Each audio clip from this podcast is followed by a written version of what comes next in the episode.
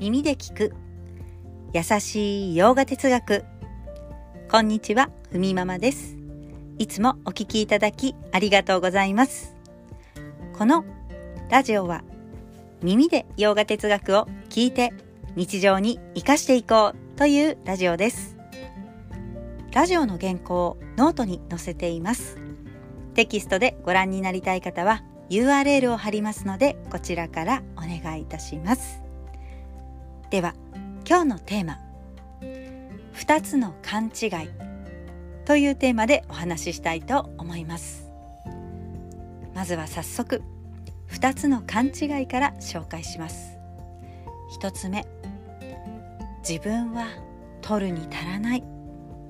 ちっぽけな自分だと思っている。2つ目そんなちっぽけな自分。まあそれを何とかするため、まあ、哲学で語られるイーシュバラを理解したい。だから探しに行こう。というこの2つ。この2つは勘違いだ。というふうに経典は言っています。そしてその勘違いを取り払ってくれるものが知恵なんだと言います。まず1つ目の自分は取るに足らない。ちっぽけな自分だと、まあ、知恵というのはこの無力な自分を捨てさせ捨てさせてくれます。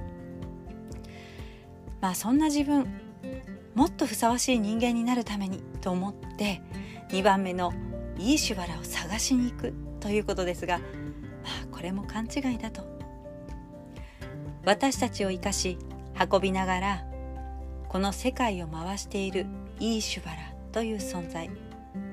イーシュバラというのは自然の摂理、まあ、それを得るとかイーシュバラに会いに行くとかそういうことではないですよと、まあ、遠く離れた山の上にいる何かだとか。自分がふさわしいものになるために一生懸命何か達成しなければいけないという考え。この勘違いを捨て去ることが本当の知恵。イーシュバラというのは全てに広がり全てに浸透しているあらゆるものを支えている存在。私たちの中にもイーシュバラが浸透しているというふうに言います。ヨーガスートラでは私たち生き物の知性の中にあるというふうに伝えています。人は自分以外のところに探しに行こうとする。でもそれでは見つかりません。なぜなら私たちから一つも離れていないからです。手に入れたいと思っている永遠の幸せ自由というのは外にあるのではなくあなたから少しも離れていない。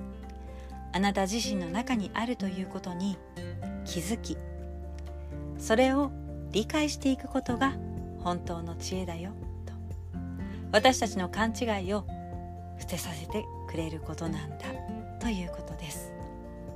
ちょっと最後噛みましたが勘違いを捨てさせてくれるということです。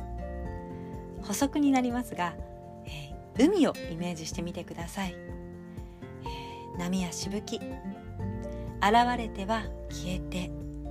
また現れ消える。海。そうですね。水に戻っていきます。海でいうと水。すべての現象を支えているのは水です。波や波やしぶきの現象というのはありますがやがて水に消えます。この水というのをプルシャやブランマとしたとして自分はしぶきだから永遠を求めてプルシャを探しに行こうと。そんな風に思うのはやっぱりちょっと変ですよね。話がおかしいなと思いますが。自分は水と小さなしぶきも悟ればわざわざ永遠を探しに行かなくてもいいということです。私自身の中に全てを支えている水があるんだと理解した時に私たちは小さな姿のまま自由に解放されるんだと。どこか自分の離れたところに永遠や自由というゴールがあるといった勘違いを正しい知恵を持って捨ててくださいと言います。本当の自分の在り方を見た時どんな形になっても自分でも構わないと。もともと自由だし何にも束縛されていないと分かった時まさに自分の中に永遠はあると気づく。それを見るのがヨーガの旅。バガバットギーターはそこを教えてくれています。はいでは今日はこんなところで。今日一日も皆様にとって素敵な一日になりますように。耳で聞く優しい洋画哲学ふみママラジオご清聴ありがとうございました。バイバーイ。